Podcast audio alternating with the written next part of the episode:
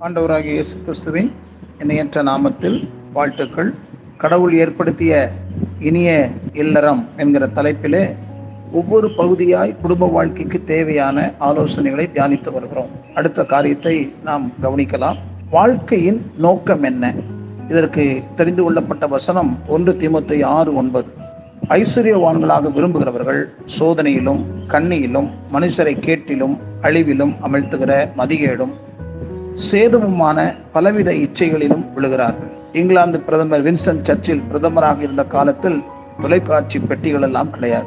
ஒரு நாள் சர்ச்சில் பிபிசி வானொலியில் நேரடி ஒளிபரப்பில் பேசுவதற்காக செல்ல வேண்டியிருந்தது.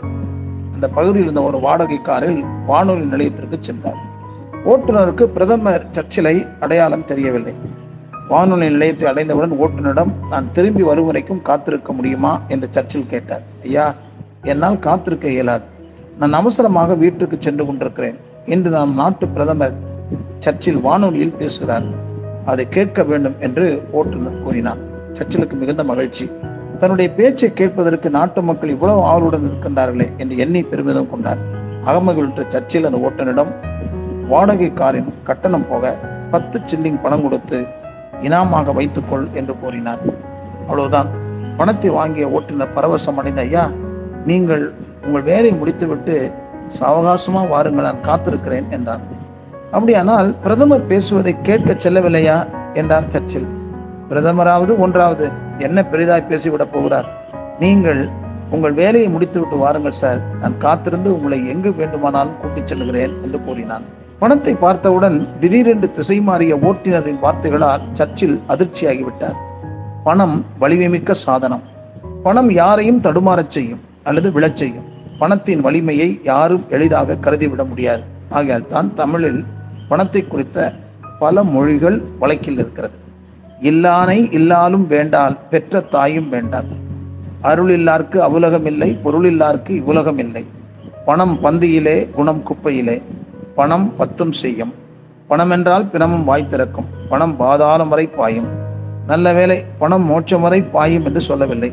இவ்வுலகில் மதிப்பும் மரியாதையும் அந்தஸ்தும் பெறுவதற்கு பணம் தேவைதான். ஆனால் பணம் மட்டுமே வாழ்க்கை இல்லை. வாழ்க்கை என்பது அதற்கும் மேலே. பணம் சம்பாதிக்கும் வெறி.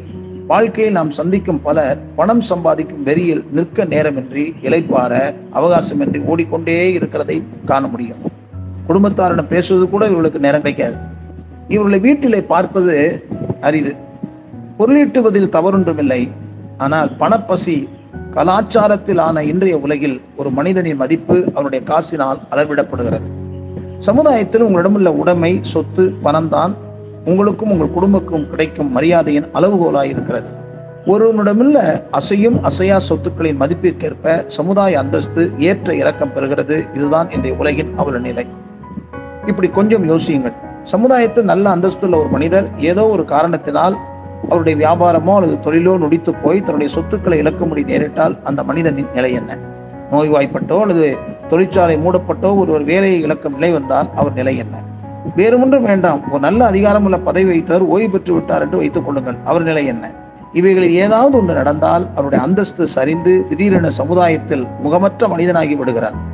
நாம் பெரும் மரியாதையோ அல்லது செல்வாக்கோ வங்கி வைப்பு கணக்குகளிலோ அல்லது வசிக்கும் பகுதியினாலோ அல்லது சொத்து சுகத்தினாலோ ஏற்பட்டிருந்தால் அவைகள் மறைந்தவுடன் மரியாதையும் காணாமல் போய்விடும்.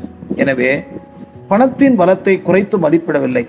கடவுள் கிருவையாய் அருளும் ஈவுகளில் பணமும் அடங்கும். ஆனால் பணம் ஒன்றுதான் வாழ்க்கையா? என்ற கேள்வி எழுகிறது. இவ்வுலகில் மானிட பிறவி அடுத்ததை நோக்கமே பணம் ஈட்டுவதுதான் என எண்ணி சிலர் ஓடிக்கொண்டே இருக்கிறார்கள்.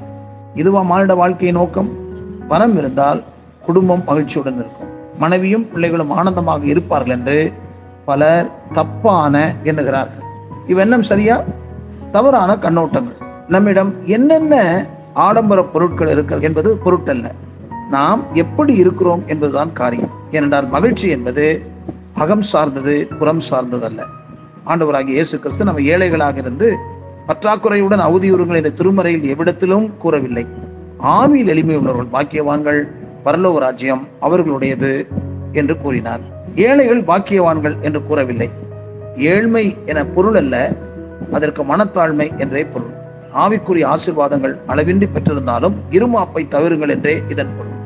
ஐஸ்வர்யமானது தேவனுடைய ராஜ்யத்தில் பிரவேசிப்பதை பார்க்கிலும் ஒட்டகமானது ஊசியின் காதலை நுழைவது எளிதாயிருக்கும் என்று மத்திய பத்தொன்பது இருபத்தி நாலில் இயேசு கூறியிருக்கிறார். அதாவது செல்வந்தன் தேவனுடைய ராஜ்யத்தில் பிரவேசிப்பது அரிது என்றுதான் கூறினார்.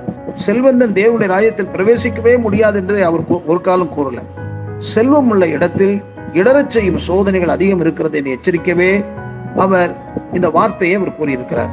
பவுல போசனும் நீங்க கவனிச்சு பார்த்தா ஒன்று திமுத்தி ஆறு பத்துல பண ஆசை எல்லா தீமைக்கும் வேறாய் இருக்கிறது என்றுதான் கூறினார். பண ஆசைதான் தீமைக்கு வேர் பணம் தீமை என்று ஒரு காலம் சொல்லல.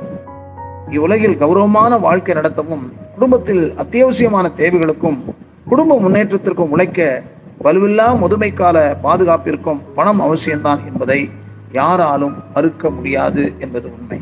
ஆகையால் இந்த கால வேளையில் நீங்கள் எதற்காக ஓடிக்கொண்டிருக்கிறீர்கள்? உங்களுடைய வாழ்க்கை நோக்கத்தோடு இருக்கிறதா என்பதை யோசித்து பார்த்து செயல்படுங்கள் உங்களை அர்ப்பணம் பண்ணுங்கள் தேவ திட்டத்தின்படி வாழுங்கள் தேவன் உங்களை அற்புதமாய் நடத்துவாராக. ஆமேன்.